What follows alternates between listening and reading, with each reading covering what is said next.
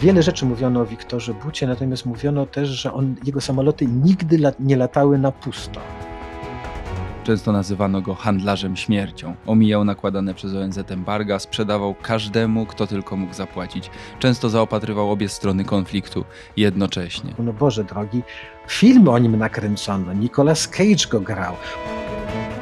A potem się okazało, że ten poszukiwany listami amerykańskimi Wiktor But wozi do Iraku żołnierzy Halliburtona.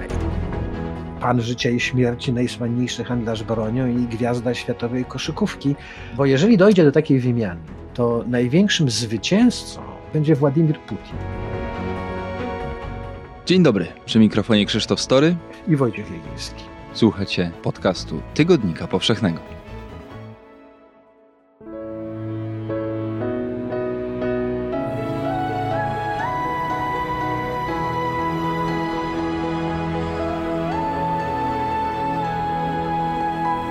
Podcast powszechny. Weź, słuchaj. Opowiemy sobie historię, która jeśli odbiega od scenariusza hollywoodzkiego filmu akcji, to odbiega w tę stronę, w której jest bardziej widowiskowa niż przeciętny hollywoodzki scenariusz. W Rosji przebywa obecnie dwóch Amerykanów, którzy bardzo nie chcą tam przebywać.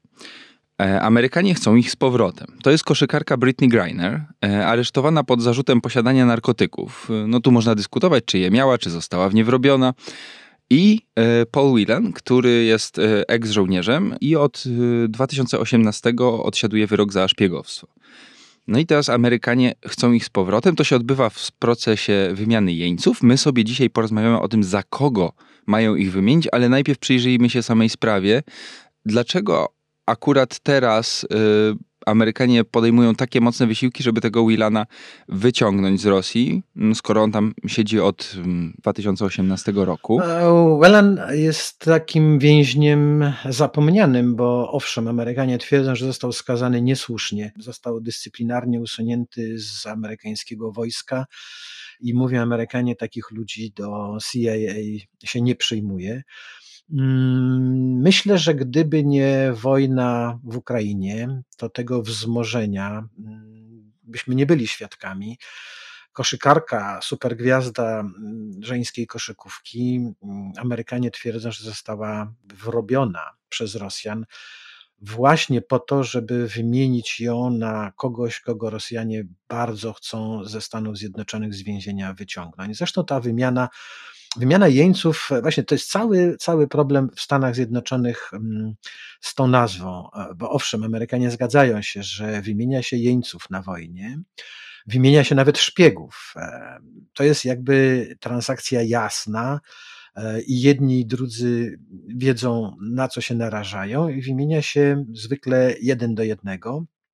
Natomiast zdziwienie, a czasami oburzenie wywołuje fakt, że Amerykanie zgadzają się, a nawet sami proponują taką transakcję, gdzie w zamian za 2 ludzi, według Amerykanów niewinnie skazanych, czy niewinnie więzionych, Amerykanie proponują wypuścić ze swojego więzienia człowieka, który siedzi, został skazany na 25 lat, 10 lat już odsiedział, i został skazany jako jeden z najbardziej poszukiwanych i najgroźniejszych w tamtych czasach zbrodniarzy świata. Więc wymiana terrorysty na ofiarę terrorystycznych zachowań państwa, którego się nie szanuje albo którego się uważa za przeciwnika, no wzbudza sporo oporów w Stanach Zjednoczonych.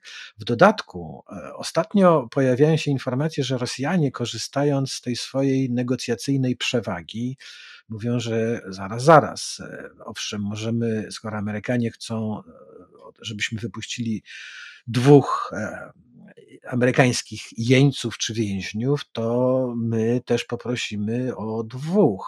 I poza Wiktorem Butem, bo to jest ten główny bohater tej całej transakcji wymiennej, Rosjanie chcą, żeby nawet nie Amerykanie, ale Niemcy wypuścili z więzienia skazanego w zeszłym roku na dożywocie oficera wojskowego wywiadu rosyjskiego, który w biały dzień w Berlinie zastrzelił jednego z byłych czeczeńskich komendantów, nawet trudno powiedzieć dlaczego, raczej ten mord miał służyć zastraszeniu czeczeńskiej diaspory w Europie. Amerykanie teraz tak bardzo na tą transakcję są gotowi.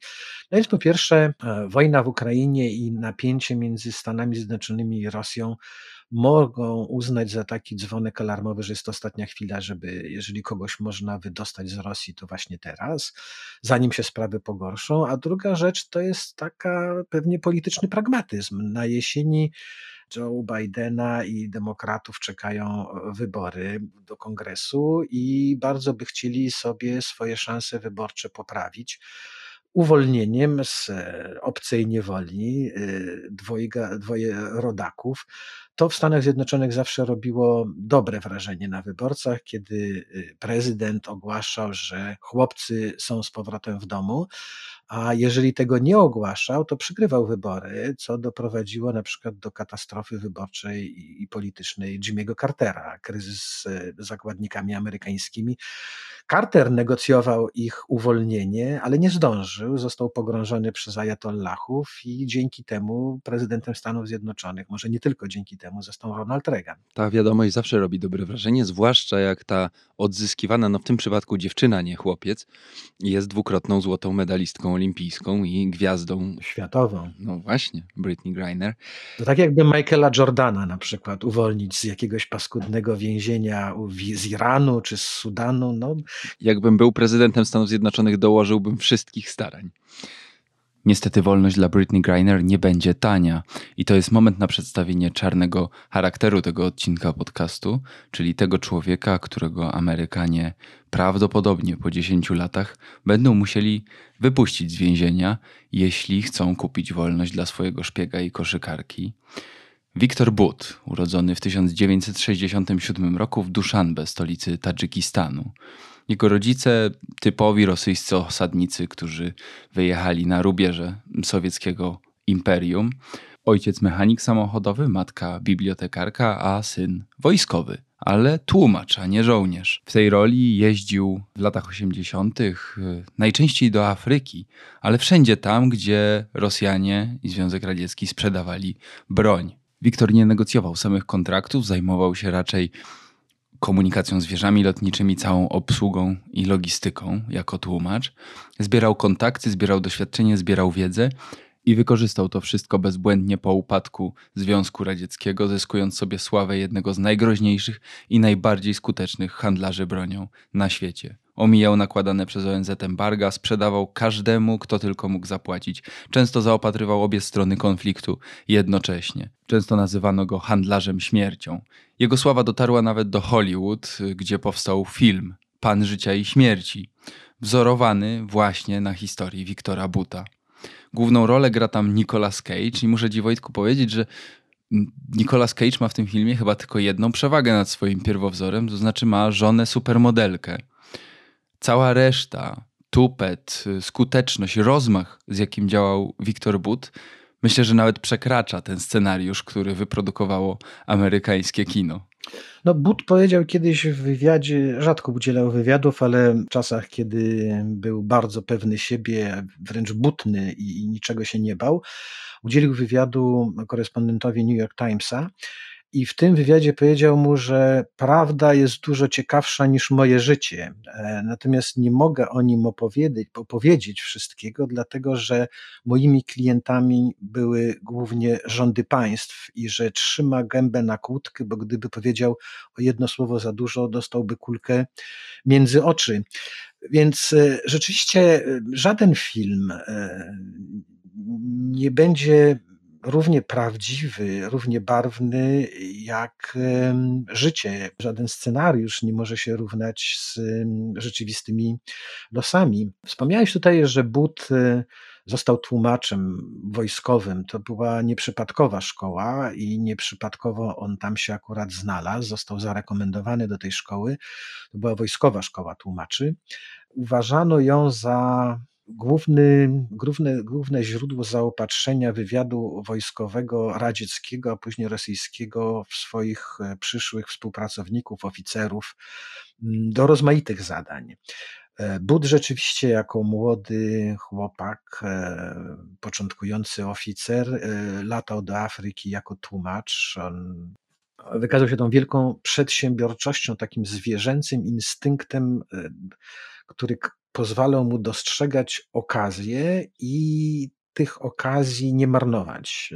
Oczywiście to były okazje może nie służące jakimś dobrym celom, głównie zarobkowi, bo wszyscy, którzy Buta znali albo którzy o nim napisali coś poważniejszego, twierdzą, że w zasadzie to jest jedyne, co przyświecało mu w życiu. Nie służba jakiejś idei, ani nawet służba jakiemuś państwu, tylko zarobek. A służył państwu radzieckiemu, nawet nie radzieckiemu, bo nie zdążył, ale bardziej rosyjskiemu, dlatego że te interesy, którym się oddał później, no to był handel bronią, a handel bronią nigdy i nigdzie nie odbywa się poza rządami. Ci najsłynniejsi handlarze bronią, oni bardzo często upajają się sławą, tak jak Wiktor But, natomiast wykonują czarną robotę, której których rządy państw, wywiady wojskowe, służby specjalne wolałyby, żeby ich nazwy w takich czy innych transakcjach czy operacjach w ogóle nie były wspominane. Też z podobnego powodu Kreml założył sobie taką organizację wojskową jak ta grupa Wagnera, żeby można było zrzucać na prywaciarzy to, co nie uchodzi robić państwu. No więc Wiktor But dostrzegł w tym wszystkim niezwykłą dla siebie okazję. Gdzie indziej, w innych warunkach, by dzisiaj może był jakimś nowym rosyjskim Rockefellerem czy Carnegie, fundowałby uniwersytety, stypendia, biblioteki.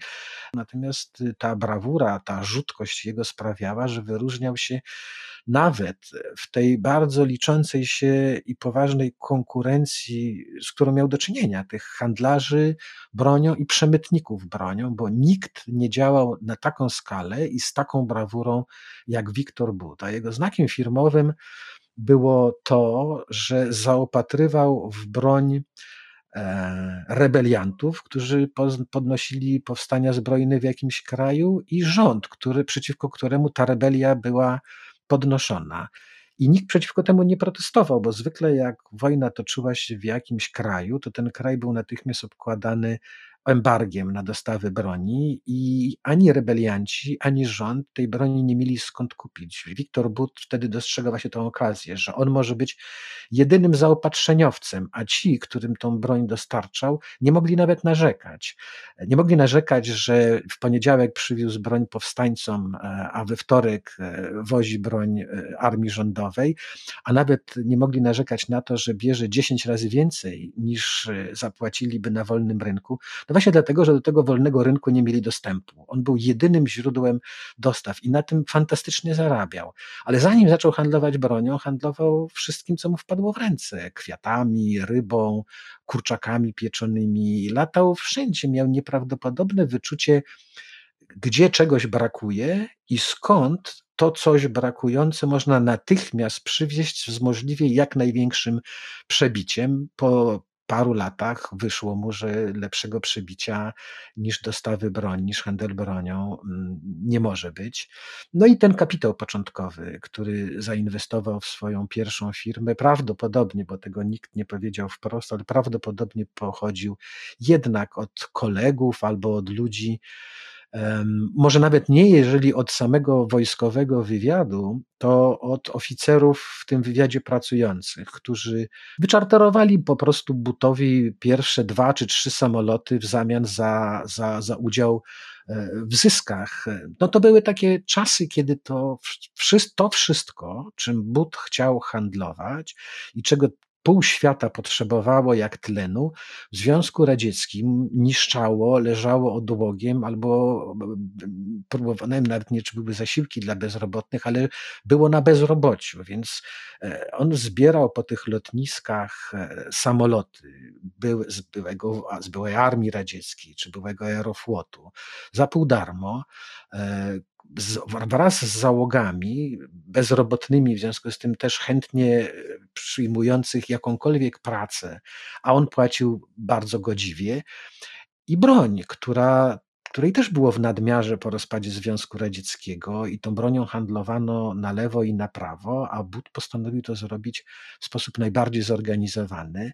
No tylko, że ten towar mógł wozić po świecie wyłącznie za wiedzą i przyzwoleniem Kremla albo jakiegoś przedstawiciela Kremla, czyli wywiadu wojskowego, czy FSB, następczyni KGB. On się do końca życia wypierał współpracy, znaczy do teraz wypiera się współpracę z KGB. Myślę, że, bo jeżeli dojdzie do takiej wymiany, na co wszystko wskazuje, to największym zwycięzcą tej transakcji nie będą ci ludzie nawet, którzy poodzyskują wolność, tylko będzie Władimir Putin.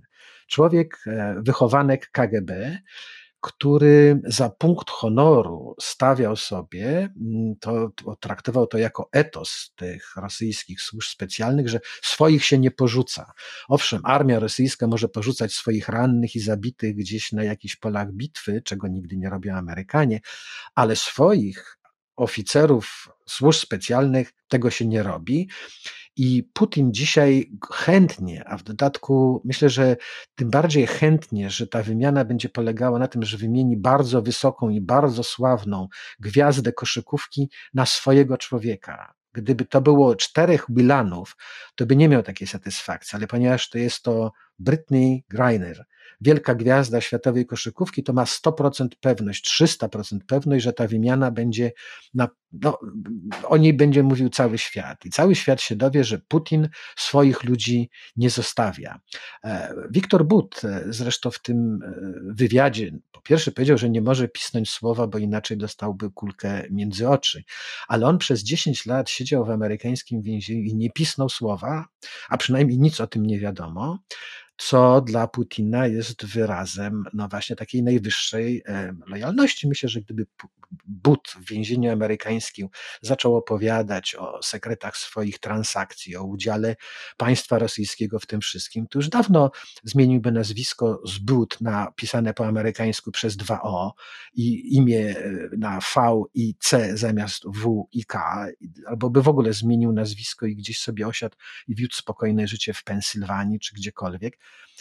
A on tego nie zrobił, nie powiedział, nie sypał państwa rosyjskiego, więc Putin chce go wynagrodzić w najlepszy możliwy sposób, po prostu ściągnąć go do kraju.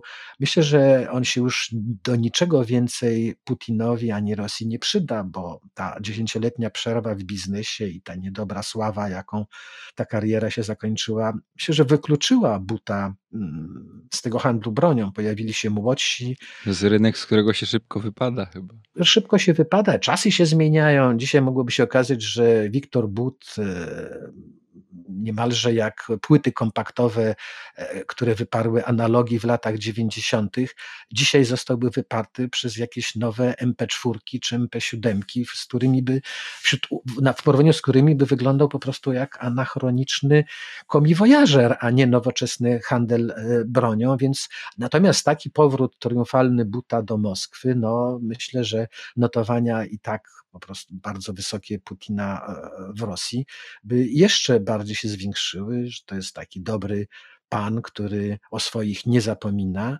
i zrobi wszystko, żeby ci swoi wrócili. Zresztą But, to było chyba jego z ostatnich słów, już kiedy został skazany w Stanach Zjednoczonych na 25 lat więzienia, powiedział, że to nie jest moje ostatnie słowo, wasze imperium runie, a ja wrócę do Rosji. No więc jeżeli te słowa miałyby się spełnić, no to nie chciałbym, żeby okazały się jakimiś proroczymi i żeby But snuł dalej jakieś przewidywania. Ja bym jeszcze trochę opowiedział jego historię, tego jak niebezpieczny jest to człowiek, czy był i jaki miał tupet naprawdę, no bo on faktycznie, to co wspominałeś, zaczynał od handlu mrożonymi kurczakami, woził bardzo różne rzeczy i sprzedawał wszystko. Jego zaletą było to, że miał flotę samolotów, porejestrowanych w różnych firmach, które cyklicznie zamykał, otwierał, zmieniał im adresy, mieszał nazwy. W połowie lat 90. setka samolotów. But miał taką sławę człowieka, który właśnie omija te wszystkie embarga nałożone przez ONZ na przykład w strefach wojny. Natomiast źródłem tego jego sukcesu był de facto upadek Związku Radzieckiego. Jeśli my sobie myślimy, że 90-sy w Polsce to był szalony czas, no to jak czytam historię Wiktora Buta, to na Ukrainie dopiero wtedy był szalony czas i w tych magazynach wszystkich powojskowych, gdzie zostało broni dla milionowej armii, z którą nikt nie miał co robić, a wszyscy potrzebowali pieniędzy. Więc taki generał, jeden czy drugi, bardzo chętnie gdzieś jakiś magazyn kałasznikowów spieniężał. I te magazyny potem lądowały w Liberii, Burkina Faso, Sierra Leone. But handlował z Muammarem Kaddafi. No w zasadzie ze wszystkimi, często na dwie strony konfliktu. Powiedz mi, czy ty, jak relacjonowałeś różne konflikty afrykańskie, to czy spotkałeś się z sławą tego człowieka? Czy myślisz, że gdzieś nad tobą albo obok ciebie strzelały kałasznikowy, które on przysłał do Afryki? A nie wiem, w Afryce tych karabinów walczyło się zawsze bronią najprostszą i zawsze było jej mnóstwo. Nigdy jej nie brakowało, natomiast jestem niemal pewien, że latałem w Kongu samolotami Wiktora Buta. To był 1997 rok, kiedy w Kongu wybuchło powstanie przeciwko Mobutu Sese Seko i partyzanci, myśmy byli w Lubumbashi, to jest stolica Katangi, która została zajęta przez powstanie i nawet zjechał tam do Lubumbashi przywódca powstania Laurent Désiré Kabila i zaprosił dziennikarzy, podpisywał uroczyście bardzo kontrakty na przyszłe koncesje górnicze i raptem z tego święta zrobiła się taka groza, dlatego że ci najważniejsi goście zniknęli, miasto opustoszało i zaczęto mówić, że armia rządowa Mobutu właśnie będzie szturmowała Lubumbashi, żeby odbić Katangę. I myśmy jako dziennikarze wyjechali z miasta na lotnisko. Koczowaliśmy w zasadzie tam, żeby się z tego Lubumbashi wydostać. Tam latały rozmaite awionetki do Ndoli, ale trzeba było za nie płacić $1000 od człowieka. I w którymś momencie zauważyliśmy, że lądują takie wielkie transportowce Antonowy. Wychodzili z nich żołnierze. To byli żołnierze z Angolii, bo Angola graniczy z Katangą i zawsze tam miała wielkie interesy. I z Ugandy. I w któregoś momentu zobaczyłem jeszcze jeden samolot, który przyleciał chyba nocą i tam była biała załoga. I myśmy tak z głupia frant podeszli do nich, żeby zapytać dokąd, trochę tak jak autostop, dokąd wylecicie i czy byście nas nie zabrali, ale tak się latało i w Związku Radzieckim i byłym Związku Radzieckim i w Afryce. I tą załogą okazali się Rosjanie. I oni powiedzieli, że nie ma problemu, w ogóle możemy lecieć, wracają do Kisangani, ale będą lądować, już nie pamiętam, czy w Bukawu, czy w Gomi i chętnie nas tam wysadzą. I lecieliśmy pustym samolotem, nasza grupka dziennikarzy, ludzi nie było, natomiast były takie prezentowe worki z czymś. Nie pamiętam, któryś z nas zapytał, co oni przewożą, co to jest. A ten któryś z tych dowódców tej całej lotniczej ekipy mówi, że my nie wiemy i wam też lepiej będzie nie wiedzieć, my latamy. No tak mówię, my latamy, to tak zabrzmiało troszeczkę jak z Himmelsbacha i Maklakiewicza. Co nam tam w ogóle, my tutaj jesteśmy po to, żeby latać. I rzeczywiście wiele rzeczy mówiono o Wiktorze Bucie, natomiast mówiono też, że jego samoloty nigdy nie latały na pusto. Że jeżeli przyleciał z jakimiś działkami przeciwlotniczymi do Abidżanu, to wracając z Abidżanu dokądkolwiek, leciał z czymś, czy to będą strusie, czy to diamenty, czy zespół folklorystyczny, który jedzie do Polski na jakiś festiwal. Żartujesz z tym zespołem folklorystycznym, prawda? Być może, ale też bym nie wykluczał, dlatego że na przykład w tym samym czasie, kiedy ja tam latałem tym samolotem po Kongu, prawdopodobnie z bronią, którą on dostarczał i rebeliantów, i Mobutu, bo skądinąd nie mogli brać. W tym samym czasie woził pomoc humanitarną. Jego samoloty były kontraktowane przez ONZ i woził tą pomoc humanitarną dla Rwandy na przykład, na południe Sudanu. On robił absolutnie, obsługiwał wszystkich, wszyściuteńkich. W Afganistanie dostarczał broń talibom i dostarczał broń tym, którzy przeciwko talibom walczyli. Broń rosyjską. Rosji było niezręcznie tą bronią handlować i z jednymi, i z drugimi. I tym Afgańczykom też było głupio kupować broń od państwa, które nie tak dawno ten Afganistan okupowało. Powiem więcej, w którymś momencie Amerykanie wciągnęli go po 11 września, kiedy się okazało, że But handluje z Al-Kaidą. Znaczy nie handluje z Al-Kaidą, ale pomagał szmuglować Al-Kaidzie diamenty, bo to zawsze wszystko, właśnie nic na pusto. Dostarczał broń Kaddafiemu i dostarczał broń Charlesowi Taylorowi z Liberii, a przede wszystkim ojcu chrzestnemu tych wszystkich prezydentów rabusiów, Błażejowi Compaoré z Burkina Faso.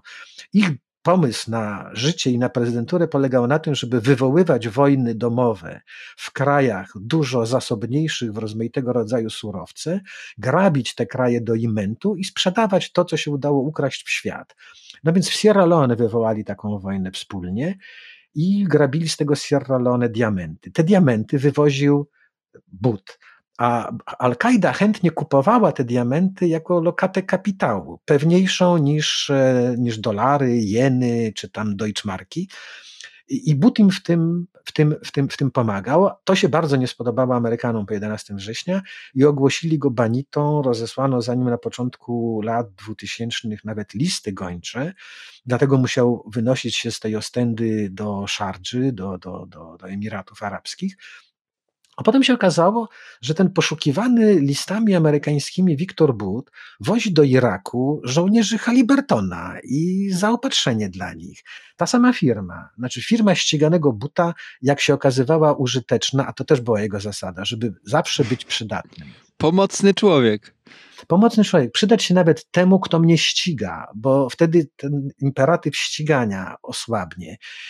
Tacy panowie jak Dick Cheney czy Donald Rumsfeld nie widzieli nic zdrożnego we współpracy z Wiktorem Butem, póki był dla nich przydatny. No to przecież amerykański prezydent, jeżeli nawet nie wymyślił, to chętnie powtarzał, że oczywiście to jest sukinsyn, ale nasz sukinsyn, więc póki, kiedy Wiktor But był amerykańskim sukinsynem... To mnie, wiesz co, właśnie zastanawia.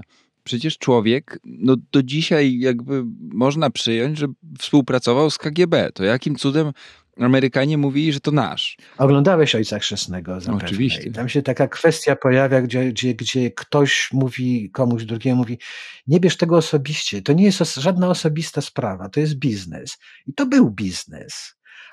Amerykanie doskonale wiedzieli, że Wiktor But współpracuje z wojskowym wywiadem rosyjskim. No przecież wiedzieli, że nie da się tak handlować bronią, bo tak samo sami posługiwali się innymi handlarzami bronią. No, od zawsze tak się to toczyło. Tak, na tym ten biznes polega. Natomiast jeżeli ten ktoś, kto jest związany z wrogiem, może akurat wyświadczyć niewielką przysługę i swoimi samolotami przewieźć taniej niż British Airways czy Lufthansa dostawy gotowych pakietów żywnościowych i żołnierzy Halliburtona do Iraku, zwłaszcza tych żołnierzy, którzy może niezręcznie żołnierzy wojska z prywatnych organizacji najemniczych. A nie można ich też zawieźć samolotami USA? Bo nie wypada. No na przykład, bo nie wypada. No to przecież to taki ktoś, kto to zrobi dyskretnie i jeszcze za pół darmo, albo za przysługę po prostu. No. Myślę, że w tym biznesie bardzo często płaci się no właśnie przysługami, że ja dzisiaj zawiozę wam żołnierzy Halliburtona za darmo do Bagdadu, ale w przyszłym tygodniu, jak będę leciał do Montevideo czy innej Yokohamy, to wy w tym czasie wyłączycie radary. Wywiady wojskowe, wszelkie wywiady współpracowały, utrzymywały ze sobą kontakty i wymieniały się przysługami, nawet kiedy rządy tych państw toczyły między sobą najostrzejsze, najgroźniejsze wojny. I But nazywano go bękartem wojny. Już po 11 września, już po inwazji na Irak, okazuje się, że on jest dalej przydatny Rosjanom. 28 lutego 2002 roku, to jest urywek z twojego starego tekstu o Wiktorze Bucie. 28 lutego 2002 roku o godzinie 14:06 rosyjska agencja Interfax podaje, że zgodnie z wydanym międzynarodowym listem gończym rosyjskie władze przystępują do poszukiwania Buta. Półgodzinny później państwowa agencja nadaje drugą depeszę, że rosyjskie biuro Interpolu, MSW, FSB, wszyscy święci, prokuratura generalna aktywnie szukają Wiktora Buta. Jego miejsce pobytu jest nieznane i prawdopodobnie znajduje się poza Rosją. Tego samego dnia o godzinie 15, czyli godzinę po tych depeszach, Wiktor But przyjeżdża do redakcji Radia Echo Moskwa, udziela wywiadu na żywo, jest na antenie, stoi pół godziny przed budynkiem radia, udziela wywiadów dziennikarzom z całego świata. O godzinie 15:30 Interfax publikuje depeszę, że rosyjskie biuro Interpolu nie wie, gdzie jest Wiktor But. Słuchacze w tym czasie zaczynają dzwonić na antenę, pękają ze śmiechu. Robił rzeczy, które innym nie przychodziły do głowy. To, co powiedziałeś, że wciągany jest na jakieś czarne listy ONZ-owskie, a on się zgłasza, że może lepiej, szybciej, taniej, dużo sprawniej przewieźć jakieś... On woził pomoc humanitarną dla ofiar tsunami, między innymi. Innym opadają szczęki i dziwię się, że jak można być tak bezczelnym. No, poszukiwany listami gończymi zgłasza się do ścigającego i mówi, że chętnie mu wyświadczy przysługę albo zrobi z nim korzystny dla wszystkich interes. Myślę, że bardzo go taka sytuacja bawiła, że tutaj jest ścigany, w radio mówią, że nikt nie wie, gdzie jest Wiktor But, a on przyjeżdża do Radia Echo Moskwy, najpopularniejszej stacji wtedy w Moskwie, i udziela wywiadu. Myślę też, że oficerów wywiadu rosyjskiego w podobny sposób bawiło te komunikaty rozsyłane, że szukamy, nie wiemy. To jest tak jak z filmów, z tych komediowych, Barei. Nie mamy pana płaszcza i co pan nam zrobi? Wydaje mi się, że właśnie to, ten już wielka sława, ogromne pieniądze. Wydaje, że on już wiedział, że jest na szczycie. Osiągnął szczyt, te Himalaje w tej swojej profesji i że chyba powoli zbliża się do końca kariery, bo w tej branży nikt długo wytrzymać nie może. Myślę, że takiego życia, bo mówisz, te życie na krawędzi.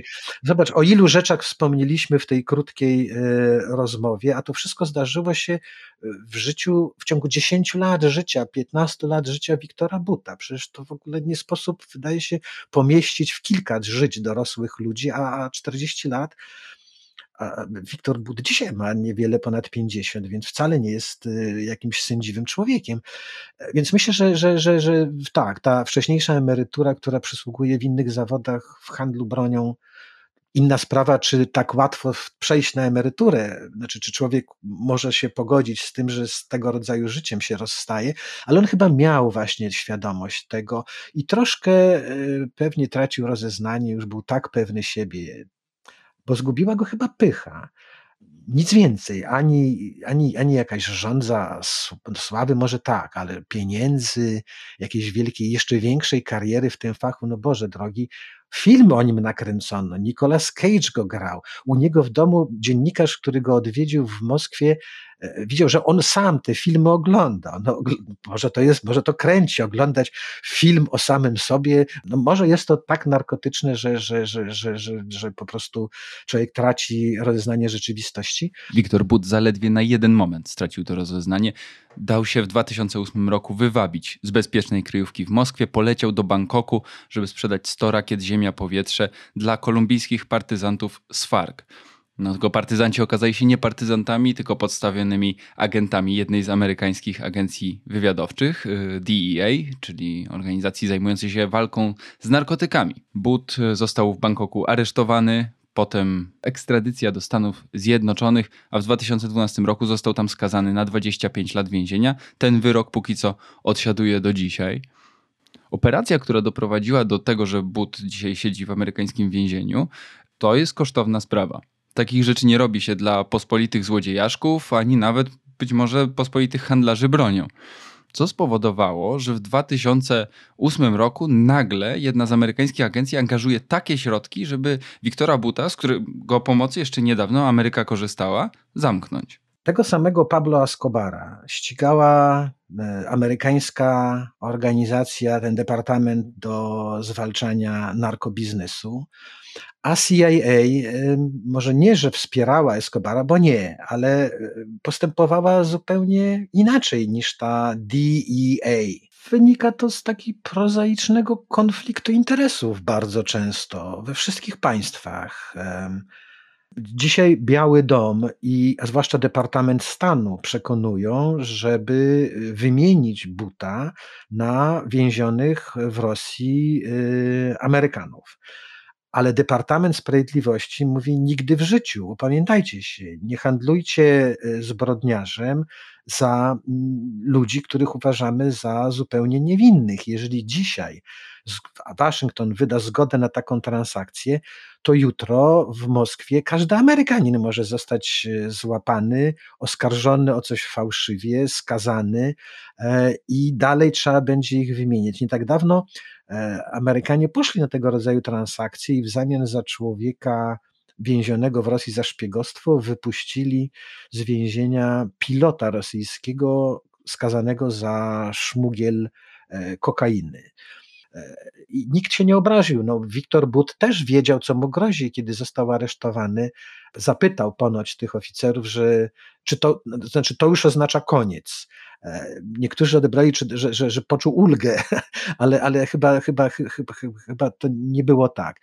On wiedział, że jest ścigany i że zostanie przez kogoś dopadnięty. Być może starał się być usłużny dla, powiedzmy, jeżeli wiedział, że ścigają go ci z jednej jakiejś firmy amerykańskiej, wywiadowczo, nie wiem, zajmującej się bezpieczeństwem, to starał się być przydatny innym. Jak go ściga FBI, to starał się negocjować z CIA, żeby mieć na wszelki wypadek kogoś tam sobie życzliwego i ludzie pokroju Cheneya i Rumsfelda pewnie by go bronili, ale inni, którym udało się go przyszpilić, doprowadzili do tego, że został skazany.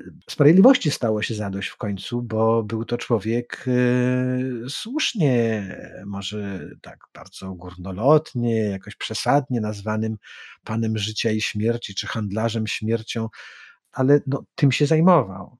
On oczywiście mówił na przykład, że ja tylko dostarczałem przesyłki. Przecież nie aresztuje się listonosza za to, co przyniósł w liście. No ale on wiedział, co wozi Wiktor But, bo nie zrobił biznesu, kariery i majątku na wożeniu czegokolwiek, tylko brał się za takie towary, które przynosiły mu największe przebicie. No chyba ciężko przewieźć śmigłowiec bojowy, nie wiedząc, że się przewozi śmigłowiec bojowy. Dalej uważam, że dobrze nakręcony dokument, jeśli kiedykolwiek dałoby się ujawnić wszystkie fakty z życiorysu Wiktora Buta, no to Nicolas Cage nigdy nie zagrał i nie zagra takiej roli. A na koniec chciałem cię spytać, co dalej, to znaczy, czy ta wymiana dojdzie do skutku? Wydaje się, że tak, że Joe Biden jest zdeterminowany do tego, żeby te wymiany odbyć i ten nasz handlarz śmiercią tytułowy wróci do Rosji, wróci na wolność, tak samo jak gwiazda WNBA. Wróci na parkiety, będzie oklaskiwana i ten jej powrót będzie pewnie wydarzeniem tygodnia albo miesiąca, natomiast nie sądzę, żebyśmy zobaczyli Wiktora Buta w jakiejś nowej roli, równie pierwszoplanowej i spektakularnej jak ta, którą odgrywał. Z całą pewnością, jeżeli ta transakcja dojdzie do skutku, wystąpi w jednej, drugiej, trzeciej telewizji, zresztą w którejkolwiek by nie wystąpił w Rosji, to zawsze są to telewizje rządowe, więc równie dobrze mógłby wystąpić w jednej.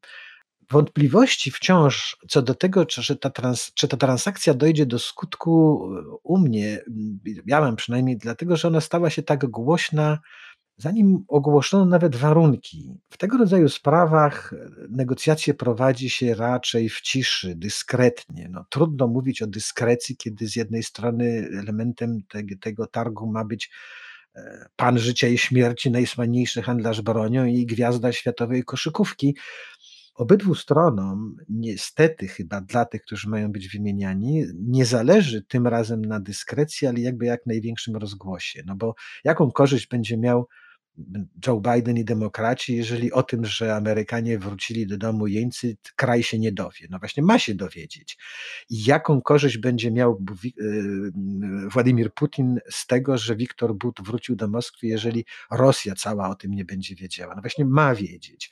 Potrzeba tego spektaklu, wydaje mi się, jest największą trudnością która może udaremnić tą wymianę, aczkolwiek na dziś, a rozmawiamy 2 sierpnia, wszystko wskazuje, że wystarczy uzgodnić szczegóły. Sekretarz stanu USA Antony Blinken powiedział w wywiadzie dla New York Timesa, że umowa na papierze, a umowa w praktyce to 2 różne rzeczy i to dotyczy nie tylko wymiany jeńców, o której właśnie rozmawialiśmy, ale też być może dużo ważniejszej umowy między Zachodem a Rosją zawartej w ostatnich dniach, a o niej porozmawiamy już za chwilę.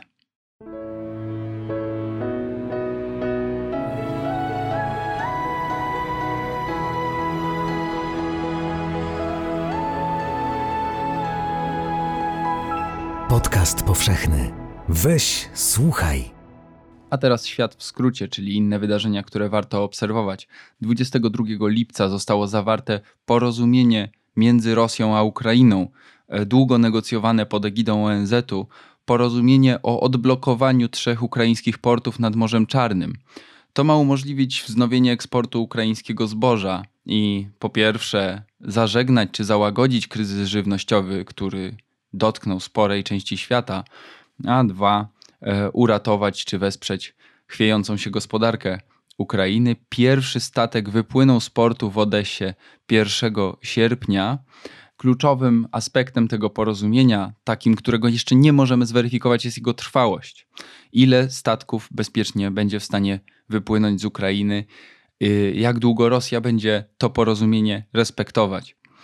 Więcej o tym porozumieniu i jego konsekwencjach pisze Wojciech Konończuk w otwarciu nowego numeru Tygodnika w tekście Różne fronty jednej wojny. Serdecznie polecam, tak w papierowym wydaniu, jak i na stronie. A jeszcze jedno wydarzenie ma dla Was Wojtek. Wojtku, co wybrałeś? Chciałem opowiadać o Kenii, która w najbliższy weekend urządza u siebie wybory prezydenckie i parlamentarne, ale wczoraj wieczorem, w poniedziałek, 1 sierpnia, Amerykanie ogłosili wiadomość o śmierci Aymana Zawahiriego, przywódcy Al-Kaidy, byłego zastępcy i następcy Osamy bin Ladina. No, nie tak dawno byłaby to wiadomość wstrząsająca, a to, że dziś nie znajdzie się może, albo przynajmniej długo się nie utrzyma na czołówkach dzienników telewizyjnych ani gazet, a w internecie spadnie jeszcze szybciej pewnie do bardziej pośrednich miejsc, świadczy o tym, jak ta wojna z Al-Kaidą zeszła na 4., 5. plan. A przede wszystkim, jak niewielkie znaczenie ma śmierć takiego emira w ruchu dżihadystycznym, bo ukrywający się od ponad 20 lat Zawahiri był tylko sztandarem Al-Kaidy od dawna i jego śmierć może będzie oznaczała dla Al-Kaidy kłopot ze znalezieniem równie spektakularnego sztandaru. Pewnie już takiego nie będzie, ale dla przywódczych struktur ani dla sprawności organizacyjnej Al-Kaidy znaczenia mieć nie będzie już żadnego.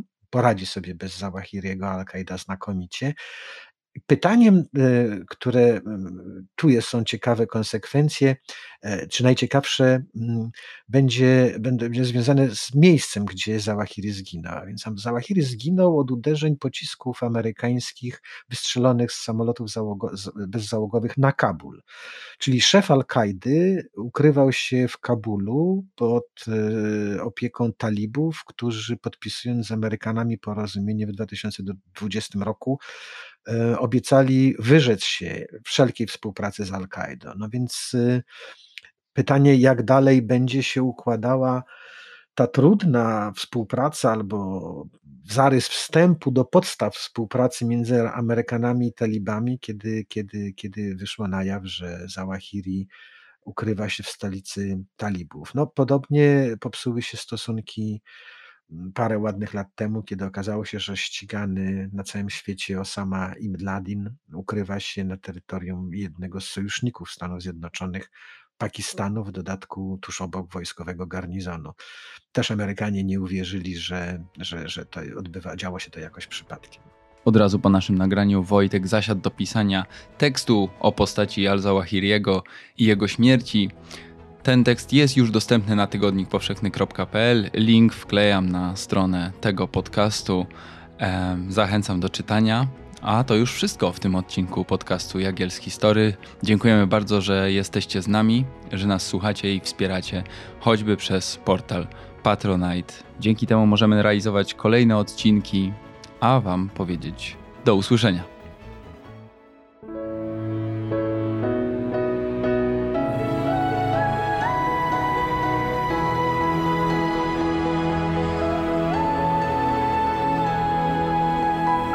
Podcast powszechny. Weź, słuchaj.